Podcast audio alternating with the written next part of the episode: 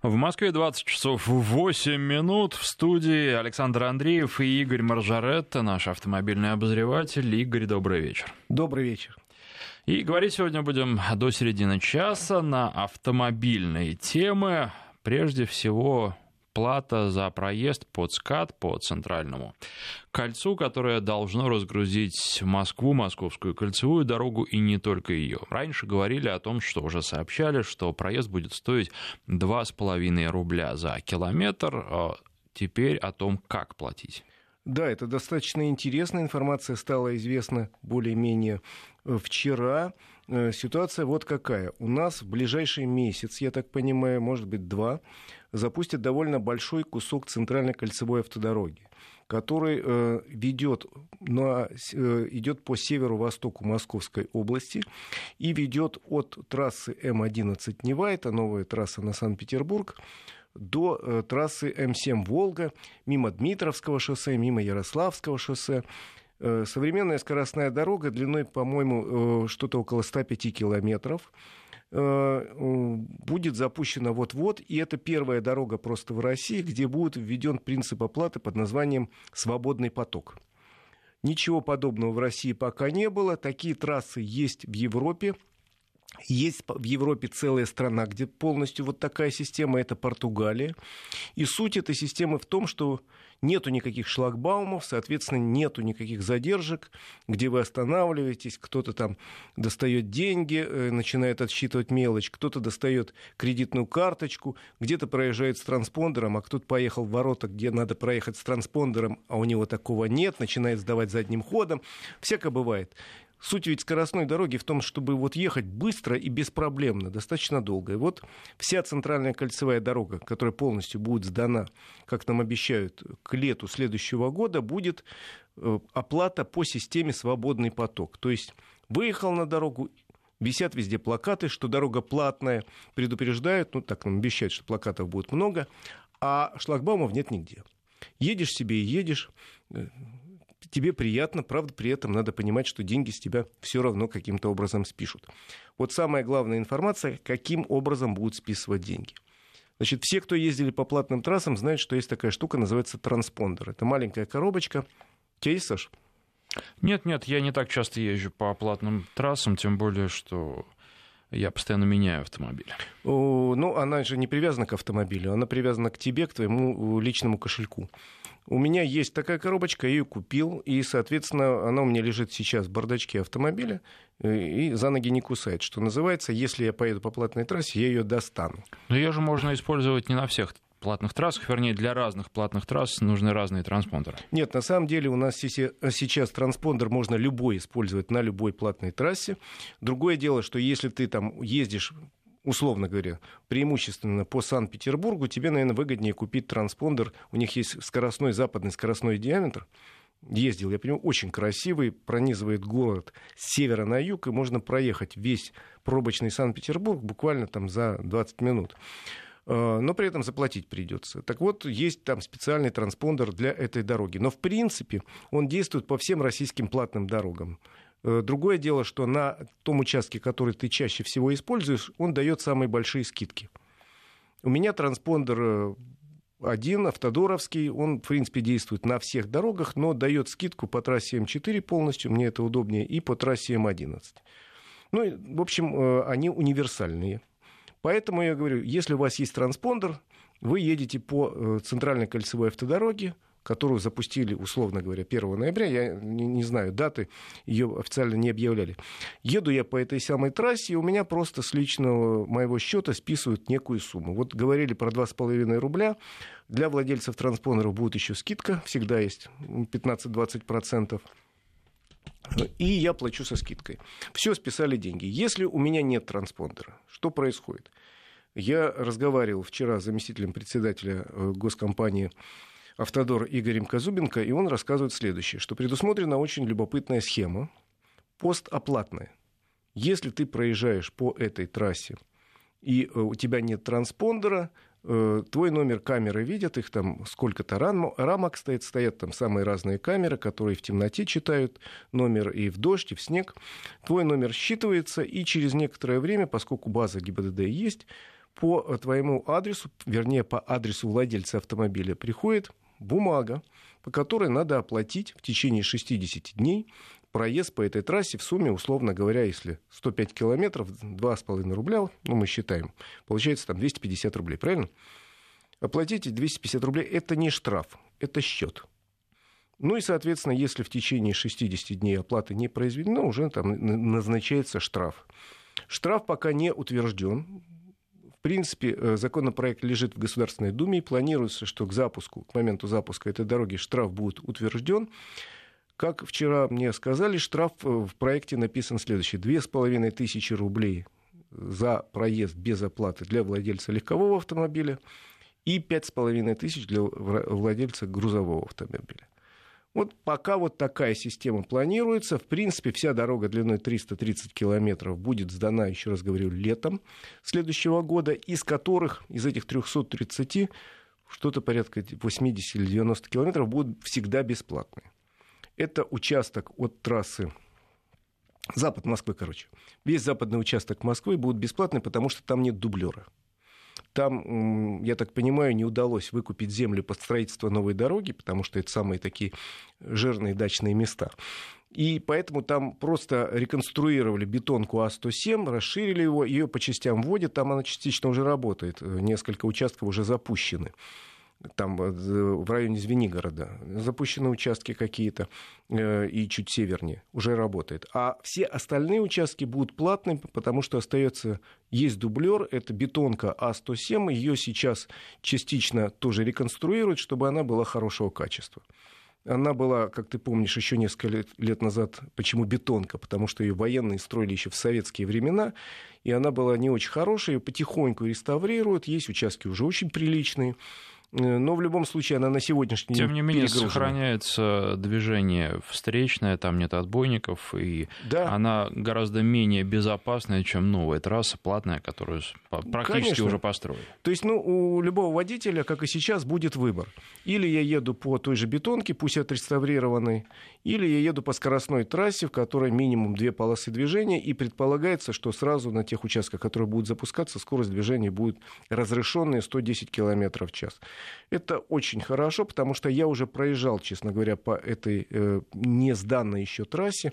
Там заканчиваются работы по монтажу, допустим, системы освещения, какие-то барьерные ограждения где-то доделают. Э, то есть она практически готова, там даже частично есть уже практически ну, на большей части есть разметка уже. То есть вот ее могут открыть в ближайшее время, но, я так понимаю, есть какие-то вопросы и технически недоведенные э, до конца, и э, юридически, как всегда, у нас объект сдается достаточно любой сложный. Это касается и дороги, и дома, и там, я не знаю, и, и чего угодно, и моста. Поэтому ждем э, окончания стройки, ждем запуска этой дороги и посмотрим, как будет работать новая система. Мне вот гипотетически эта идея нравится. Потому что э, шлагбаумы это, конечно, хорошо, но что-то от этого такое, знаешь, доисторическое веет, как появились шлагбаумы еще при императоре Юстиниане, по-моему, э, когда ввели первые дорожные какие-то поборы. Так вот они и сохранились до нынешних времен, но только что сейчас транспондер открывает этот в автоматическом режиме. Ну, здесь главное просто, чтобы э, были совершенно четкие обозначения, что ты выезжаешь на платную дорогу, чтобы нельзя было перепутать и знать, по крайней мере, что ты по ней проехал, и э, не должен, э, ну, человек не должен оказываться в такой ситуации, когда он проехал по платной дороге, он об этом не знает, и он просто, ну, не знает о том, что ему нужно платить. Да, я так понимаю, что система оповещения будет работать, э, во-первых, будут знаки. Я задавал такой вопрос и мне сказали, да, будут, как положено, заранее большие плакаты, огромными буквами написано, вы выезжаете на платную дорогу, значит, стоимость проезда такая-то. Во-первых. Во-вторых, э, вот э, эта система с письмами, которые придут со счетами, она будет сопряжена еще и с госуслугами, и с, э, со всеми другими сейчас электронными возможностями, чтобы человека известили. Потому что очень часто у нас бывает, к сожалению, сам попадал в этом году на это, когда тебе пришел штраф, а ты об этом знать не знаешь и думать не думаешь. И вообще не заморачиваешься. А, э, надеюсь, что тут будет э, надежная система срабатывать, чтобы человек, даже если он ну, совсем читать не умеет, понимаешь, даже если он пропустил, хотя пропустить это мне будет сложно, эту систему. Даже если он все упустил, все равно его каким-то образом известят и скажут, что у тебя есть 60 дней на то, чтобы оплатить эти 250 рублей, лучше сделай это сейчас. Это не штраф, еще раз говорю, это оплата за проезд. Штрафные санкции наступают позже, если это деньги не заплатили. По-моему, 250 рублей и 2500 это, в общем, несоизмеримые суммы проще заплатить, или если жалко этих денег, или просто, ну, их нету, допустим. Ради бога, бетонка рядом старая, работает, но медленнее будет. Эту-то можно пролететь будет за час, вот эту э, северо-восточную часть. И в этом же году, насколько я понял... Ну, тут, кстати, вот по поводу денег, экономия выходит достаточно сомнительная, потому что, когда вы едете по бетонке, вы часто встаете в пробке, вы тратите да, больше конечно. топлива, и если считать разницу между стоимостью проезда по платной дороге и стоимостью дополнительно потраченного бензина, не факт, что она будет большой. Я тоже так думаю.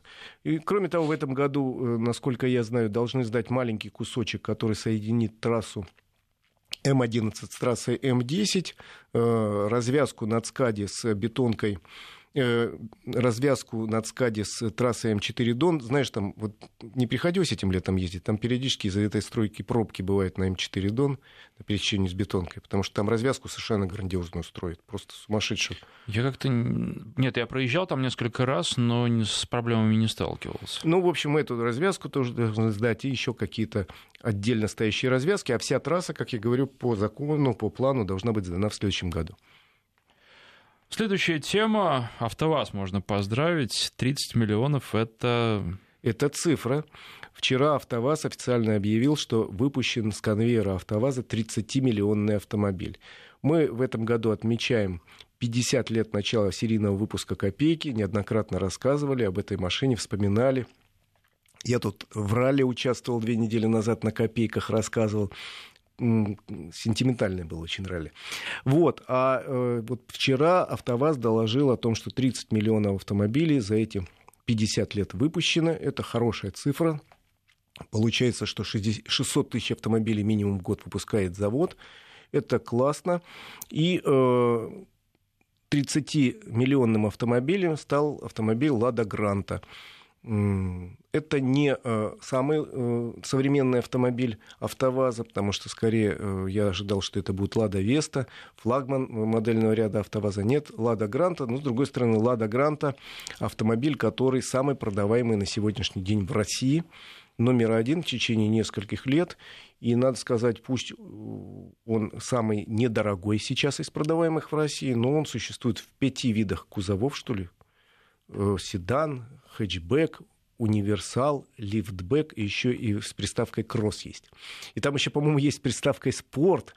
Но э, автомобиль простой, но да, при этом качество улучшается. Мы с тобой, помнишь, ездили на таком автомобиле не так давно в Тольятти. Спорт это же просто там обвес. Ну, конечно, обвес. Красивый, и это делает не, собственно, не сам АвтоВАЗ, а небольшое предприятие, которое располагается неподалеку. Но если это удовлетворяет пожеланиям части э, будущих покупателей, то ради бога. Это правильная политика, когда вот есть спрос, давайте сделаем предложение, сделаем приставку спорт, сделаем в внешний автомобиль более таким молодежным, более злым, и, наверное, э, какие-то э, люди дополнительные придут к дилеру за этим. Ну, ты знаешь, я вот тестировал некоторое время назад, прошлой зимой, этот автомобиль, и потом спрашивал у слушателей, читателей, зрителей, для кого эта машина. В общем, так однозначного ответа не получил. Наверное, для тех людей, которые покупали обычную гранту и потом ее переделывали, доделывали. Да, вот теперь этого делать не нужно, можно купить уже готовые варианты, он будет явно неплохим. Ну, правильно, так и надо. В общем, Поздравляем АвтоВАЗ с этой датой. И вторая дата у них случилась сегодня. Это пятилетие выпуска «Весты». Вроде как совсем недавно этот автомобиль появился, уже пять лет прошло, и 450 тысяч автомобилей «Лада Веста» продано в России и в зарубежье. Более того, «Лада Веста» теперь номер два, автомобиль э, номер два в России по продажам. Если посмотреть вот рейтинг, номер один последние годы Гранта, номер два Веста. О чем это говорит? Весту ведь никто никому не, не навязывает, а она стоит, в общем, почти как ее все конкуренты, бюджетные иномарки. При этом многие выбирают Весту, потому что машина, да, хорошо выглядит, красиво выглядит, э, со мной многие согласятся. Э, солидно выглядит. И тоже много вариантов кузова. Вот тебе седан, вот тебе универсал, вот тебе универсал с приставкой кросс, вот тебе седан с приставкой спорт. Тоже не знаю, кто выбирает спорт. Я, если бы ездил на всех этих автомобилях. Нет, но Веста спорт это все-таки немножко другое. Да, я понимаю, там двигатель другой все-таки стоит. Да, да, там механика, и она едет, она занижена машина, то есть ну, там понятно, это приставка спорт, это действительно спорт. Оправданно. Это не только обвес, скажем, она тоже внешне отличается, да. А кто их покупает, я тоже не знаю, но, наверное, покупают. Вот, в частности, на юге очень приятно. Я как раз э, в Сочи, в частности, там по серпантинам ездил на этой машине. Она оставляет приятное впечатление. Ну, я для себя, вот если бы у меня э, был бы выбор, взял бы на себя, для себя, например, универсал СВ, да еще и с приставкой кросс, он такой, как мне кажется, очень комфортный, ну, удобный э, и в пир, и в мир, и багажник там очень хорошо организован. Ну, вообще не в обиду э, людям, которые ездят на тех же самых грантах, когда пересаживаешься с любого автомобиля АвтоВАЗа на Весту, то чувствуешь разницу. Веста, конечно, понятно, что на данный момент это вершина того, что делают в Тольятти. Ну, еще раз поздравляем АвтоВАЗ и советуем не останавливаться на достигнутом, а выдавать на гора периодически ну, новые модели. Прежде всего, конечно, Ниву ждем. Ждем, ждем. И потом ждем машины побольше. Об этом тоже вот очень много говорят и слушатели, что хотят э, увидеть что-то отечественного производства, действительно большое, солидное, комфортное. Ждем. Ну и аптечка у нас. Слушай, вот страсти этой... вокруг аптечки. Страсти вокруг аптечки продолжаются, потому что в этом году было предложение Минздрава изменить состав аптечки, а теперь еще более неожиданное предложение изменить название аптечки, что меня э, во все... поразило меня прямо в сердце. Потому что э, раньше, э, ну не раньше, сейчас она называется аптечка первой помощи автомобильная, а теперь, чтобы э, подчеркнуть, что она не универсальная, будет теперь называться, представляешь, как вот отличие, найди пять отличий. Аптечка для оказания первой помощи пострадавшим в ДТП в скобках автомобильная. Аптечка первой помощи автомобильная и аптечка для оказания первой помощи пострадавшим в ДТП автомобильной. Разницы я никакой не вижу, но хотя при этом одна вещь меня несколько напрягла, не знаю, как тебя. Э, в принципе, предлагается изменить немножко. Минздрав предлагает состав аптечки и исключить из нее бинты малых размеров, стерильные бинты и бактерицидные пластыри. И добавить стерильные салфетки, не знаю, чем они лучше, чем пластыри, а также медицинские маски. Слушай, ну, с одной стороны, медицинская маска, конечно, нужна. С другой стороны, у меня почему-то появляется ощущение, что, видимо, этих масок вы выпустили слишком много – или какие-то мощности под выпуск этих масок э, развели такие могучие, что, в общем, их надо куда-то теперь пристраивать. И теперь надо, чтобы сколько-то масок лежало в аптечке. Какое отношение маска медицинская имеет к оказанию первой помощи, я не знаю. При том, что маска, наверное, нужна в целом ряде случаев.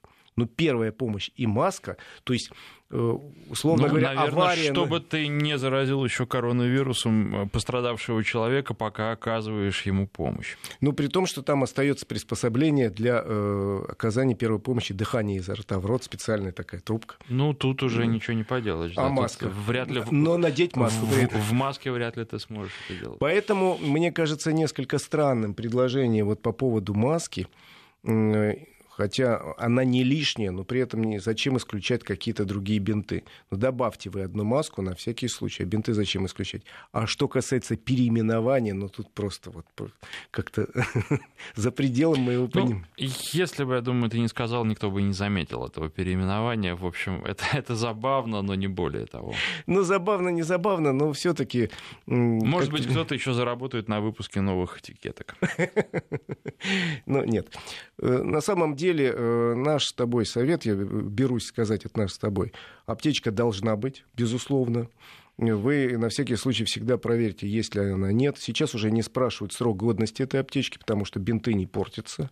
Но при этом э, каждый раз, отправляясь в путешествие, подумайте о своих э, проблемах со здоровьем вероятных и о проблемах тех людей, которые с вами едут. Я, например, отправляясь с семьей летом в путешествие, жену попросил, она собрала небольшую аптечку, это у нас традиция, где были там ну, условный там аспирин, еще что-то, то, что детям может понадобиться в дороге. Плюс э, я для себя там беру лекарства, которые мне гипотетически может понадобиться. Вот такая походная аптечка при путешествии должна быть у любого водителя, потому что, ну, мало ли что случится. Но, опять же, это не должен быть какой-то такой абстрактный набор медицинских препаратов, а то, что нужно вам или может вам понадобиться. Это, да, это очень важно. Это ваша личная аптечка. А то, что лежит в багажнике, ну, не дай бог, или вернее, дай бог, что никогда не понадобится, потому что вот постучу по дереву, но я за свои 30 лет автомобильной жизни аптечкой не пользовался ни разу. Огнетушителем, увы, пришлось пользоваться. Однажды помогал э, в дороге, Волга загорелась старая, вот я увидел это, мы остановились, помогал тушить огонь. А вот аптечкой, к счастью, ни разу не пользовался. Тебе приходилось? Нет, но аварии, к сожалению, бывают, и приходится мимо них проезжать очень часто. К счастью, в большинстве случаев нет пострадавших, но тем не менее вот э, и видео, которое публикует в том числе Александр Евсин, и пытаясь привлечь внимание к проблеме, которая до сих пор не решена, к проблеме остановки на скоростных магистралях, на трассах, чего делать в полосах ни в коем случае нельзя. Вот э, аварии есть, и даже со смертельными исходами, к сожалению, пока у нас статистика, она улучшается по ДТП и по погибшим в ДТП. Но не так Но быстро, еще как есть хотелось над чем бы. работать, безусловно. Да, конечно. Спасибо. Время новостей? Да, да, да. Здравствуйте, в студии радио Вести ФМ Игорь Маржарета. И сегодня у нас в гостях Наталья Кузнецова, начальник отдела научного центра безопасности дорожного движения Министерства внутренних дел России. Здравствуйте, Наталья Михайловна. Добрый день. Давайте вот о чем сегодня поговорим. Водитель должен быть на дороге предельно собранным, предельно внимательным. Но на его внимание все время претендуют разные самые гаджеты, там тот же смартфон, навигатор, э, музыкальный центр, отвлекают рекламные баннеры и пассажиры со своими разговорами. Но есть еще такие угрозы, которые сложнее осознать. Но они при этом серьезно а, сказываются на способности сосредотачиваться и уделять свое внимание вождению дорожной ситуации. Вот скажите, пожалуйста, как устроено человеческое внимание, от чего зависит его концентрация, в чем проблема рассеянных или невнимательных людей, а вообще могут ли они быть водителями? А, Игорь, если вы позволите, э, хотелось бы начать нашу беседу с того, чтобы рассказать слушателям, что же такое вообще внимание, да, а потом уже сказать, насколько оно влияет на безопасность управления транспортным средством. Ну вот внимание – это такой очень важный на самом деле психический процесс – который позволяет всем участникам дорожного движения, и водителям, и пешеходам, выделять э, полезную информацию среди движения да, и отвлекаться от бесполезной. Ну, то есть, другими словами, именно благодаря нашему вниманию э, мы организуем наше сознание, направляем его на необходимые объекты, например, такие как сигналы светофора, на разметку пешеходов, на других участников дорожного движения. Поэтому, естественно, очень важно быть сконцентрированным, внимательным на дороге. Но, тем не менее, для водителя пешехода совершенно не обязательно видеть все. Да, надо видеть то, что э, нужно в данный момент времени для э, безопасного передвижения. Э, что касается концентрации внимания, хотелось бы сказать, что концентрация, так же как и переключение внимания, устойчивость, э, является свойством и эти свойства во многом зависят от индивидуальных личностных особенностей участников дорожного движения, от их э, психофизиологических особенностей, например, от скорости протекания наших процессов, да, от конкретной задачи, насколько интересно э, водителю, например, да, э, осуществлять маршрут передвижения – и насколько он может себе позволить э, безопасно передвигаться или отвлечься, да, чтобы сократить время, там, например, ожидания в пробке или э, совершить э, маневр обгона и так далее. Э, ну вот э, что можно сказать о невнимательных людях на дороге, да? Ну вот если мы говорим о внимании, то совершенно противоположное качество наше – это невнимательность или рассеянность. Как все в нашем мире дуально, да, есть белое черное. Ну, конечно. Да. День, ночь, также и у внимания есть противоположное качество, как э, рассеянность или невнимательность. Причем каждый из нас на самом деле может быть невнимательным. И как э, водитель, как участник дорожного движения, как пешеход и как водитель могу сказать, что э, многим из нас на дороге свойственна эта невнимательность. А, и, естественно, мы должны понимать, да, что причинами этой невнимательности может быть много. Это усталость после трудового рабочего дня, э, головная боль или бессонница, или просто, в конце концов, очень длительное э, движение, да, вот монотонное передвижение по э, маршруту, да, если водитель долго едет, это тоже может привести к невнимательности. Но это такие самые простые причины, да, которые могут быть свойственны вот любому из нас. А есть, конечно, более глубокие, ну, например, поражение головного мозга или сопутствующий фактор какой-то более серьезного психического заболевания. А, и тогда вот рассеянность уже будет э, таким более глубоким явлением и феноменом, и бороться с ним уже будет гораздо сложнее. Ну а на ваш вопрос, могут ли быть э, невнимательными водители? Конечно, могут. Если вы внимательно наблюдаете за участниками дорожного движения, то наверняка э, можете привести много примеров, э, когда водитель демонстрирует эту невнимательность. И, кстати, невнимательность водителя – это одна из причин дорожно-транспортных происшествий. Одна из главных, скажу я вам. Э, причин дорожно-транспортных происшествий. А вот скажите, вот на уровне медицинской комиссии, ведь рассеянность это не болезнь, это э, даже не психологическое состояние, это просто черта характера, наверное. И, конечно же, э, водителями может человек, даже если он по жизни немножко рассеянный, да? А, ну вот мы с вами, да, как бы, да, выделили два вида, условно назовем их невнимательности. Одна – это как бы, которая свойственна да, любому из нас. И да, усталость. Трудовой день. Вот вы отработаете сегодня трудовой день, будете э, возвращаться домой, да, и можете проявить э, там определенную невнимательность, да, потому что устали, потому что, как бы, да, трудный был день, э, э, информации было много, которую вы должны были переработать, и вот это, как бы, такое свойство, да, может проявиться.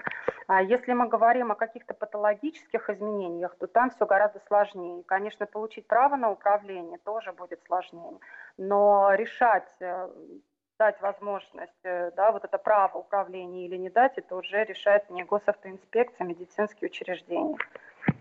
Безусловно, понятно. А вообще какие факторы есть негативно влияющие на внимание, способность сосредоточиться, и где таится вот та самая неочевидная опасность, о которой мы часто забываем? А, ну, факторов на самом деле много, и они сопровождают водителя да, на протяжении всего его пути. Делить факторы на очевидные или неочевидные, наверное, может быть, э, не стоит, только лишь потому, что любой фактор, который отвлекает внимание, да, он э, является опасным. Очевиден он или не очевиден, да, просто вот э, э, как бы степень его влияния может быть разной, да, но в любом случае опасность таится. Ну, наверняка вы тоже наблюдали в процессе, да, там, являясь, вернее, участником дорожного движения, как водители и пешеходы отвлекаются. И самым распространенным, например, у водителя фактором отвлечения внимания может быть это разговор по телефону. Хотя он очевиден, да, скажете, например, вы, но тем не менее, э, несмотря на то, что внешне это действие выглядит очень просто и даже банально, а, для нашего мозга эта задача очень сложная. То есть вот представьте себе, да, разговор по телефону. Не знаю, вы водитель, управляете транспортным средством? Конечно же. Ну вот, вот представьте, да, поступил звонок, вы принимаете эту информацию, вы должны его, ее осмыслить, потом это, это подготовить какой-то тоже вразумительный ответ, да, на вопросы, которые поступили. И пока мозг занят этим процессом, а, сужается поле зрения водителя, а, снижается его способность оценивать происходящее замедляется восприятие ситуации да, в целом. Причем сам водитель, конечно же, этого не замечает, потому что задержка переключения мозга между действиями, она очень короткая, ну, приблизительно где-то 4 сотых секунды. Ну и все это приводит к тому, что уменьшается время реакции, поэтому риск возникновения ДТП возрастает в два раза, да, если водитель вот разговаривает по телефону. Причем, знаете, еще хотелось отметить какой интересный факт, э, что допустим, вот в российском законодательстве у нас сейчас разрешено да, разговаривать э, во время движения транспортного средства. Конечно. С помощью использования да, специальных устройств технических. Да. Вот с психологической точки зрения мне очень бы хотелось да, отметить этот факт и э, призвать наших слушателей, чтобы они тоже этого не делали, да, не пользовались этими специальными средствами, потому что внимание у водителя, который говорит по телефону, падает одинаково, в среднем приблизительно на 40%, независимо от того, держит он в руках телефон или пользуется гарнитурой, громкой связью или нет. Поэтому внимание рассеивается да, одинаково. Эм, вот это еще раз подтверждает о том, насколько опасно разговаривать по телефону. Это правда. По, по статистике зарубежной, чуть ли не четвертая часть всех ДТП как раз сопряжена с разговорами по телефону.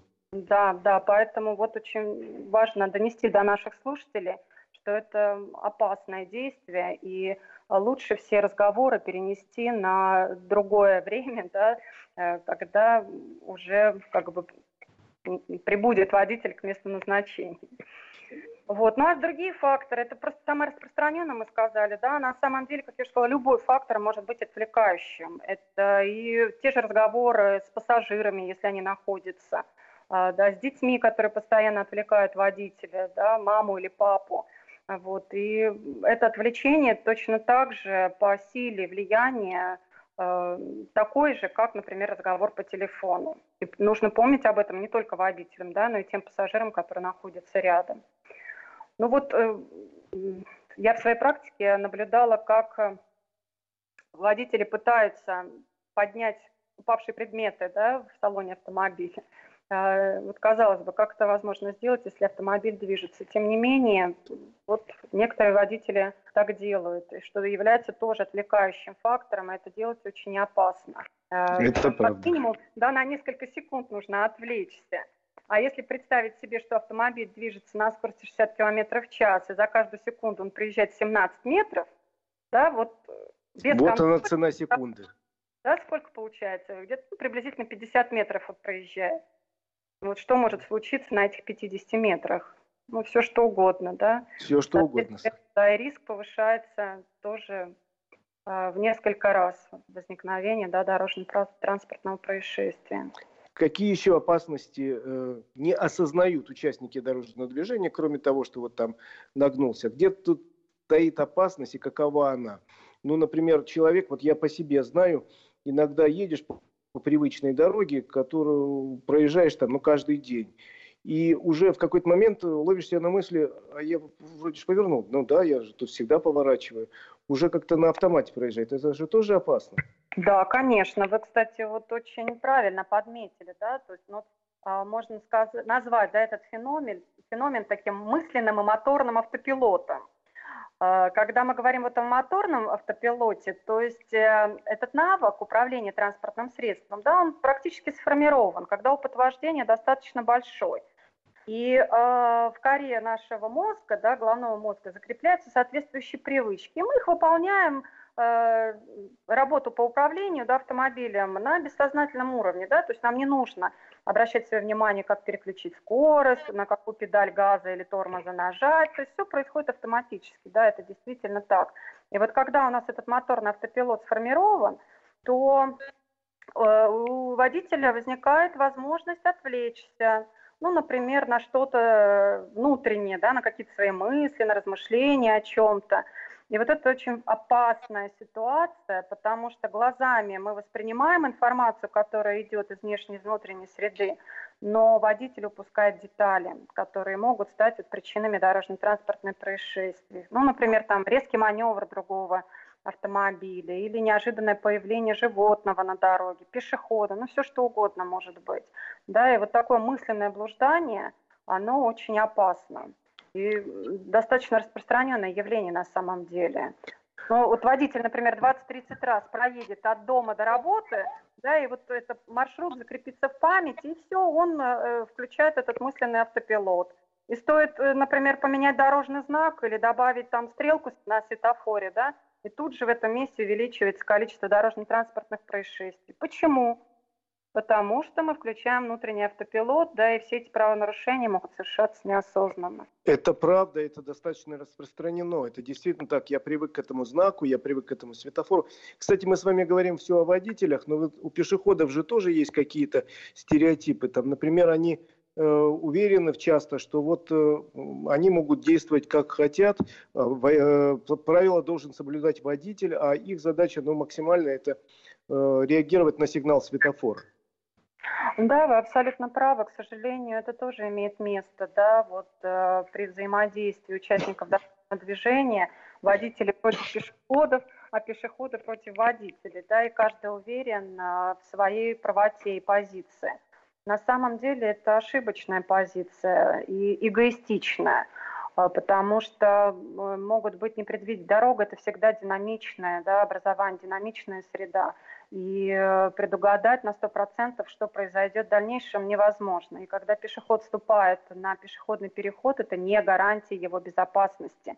А если пешеходы используют да, дополнительно э, отвлекающие факторы в виде э, тех же солнечных очков, и капюшонов, и гаджетов, да, переходя дорогу, то это еще усиливает, да, повышает их беспечность и усиливает факторы возник... риска да, на э, возникновения дорожно-транспортного происшествия.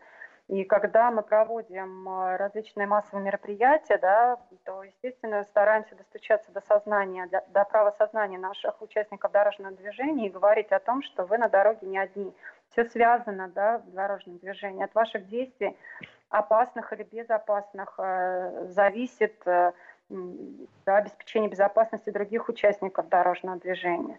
Ну и вот если как бы пешеход или водитель это осознает, что их действия не самостоятельные, что их действия могут повлечь за собой да, поведение и действия других участников, то, наверное, мы добьемся многого в профилактике дорожно-транспортных происшествий. Ну, это я думаю, правда. На верном пути. Я надеюсь. Тут еще этим летом и весной у нас же был форс-мажор своеобразный, карантин, когда машин на улице было меньше, пешеходов меньше. Наверное, еще все расслабились немножко, и те, и другие. Водители привыкли, что мало машин на улице, можно немножко расслабиться. Пешеходы тоже привыкли к этому. Тяжело втягиваться в обычный ритм. А, да, конечно, все, я говорю, влияет на условия дорожного движения, да, на те обстоятельства, которые складываются. Но тем не менее мы должны это понимать, осознавать, быть бдительными и проявлять ответственную позицию, а не быть э, да, в позиции эгоистичной. Когда вот если мне безопасно, это хорошо. А что будет с другими участниками дорожного движения, пусть они об этом подумают сами. Конечно, такой позиция недопустима. Мы должны как бы, да, думать о том, э, как безопасно передвигаться и как э, сделать э, дорожное движение для всех безопасным. Это правда. еще бывают какие-то ситуации форс-мажорные, насколько я понимаю, которые не укладываются в обычные ежедневные рамки. Ну, конечно, и такое бывает, да, это и заторы, и само дорожно-транспортное происшествие, и какие-то другие работы, э, да, которые могут производиться. Э, конечно, все бывает, и подготовиться, да, к таким событиям, в чем их э, неоднозначность? В том, что они неожиданно возникают, да, то есть мы не можем прогнозировать, садясь за руль, что вот, ага, сегодня вот планируется какая-то неожиданная ситуация. Мы же так не можем спрогнозировать. А вот, э, поэтому надо еще раз, да, мы говорим о том, что нужно быть очень внимательным на дороге. И когда мы на дороге, мы должны быть именно на ней.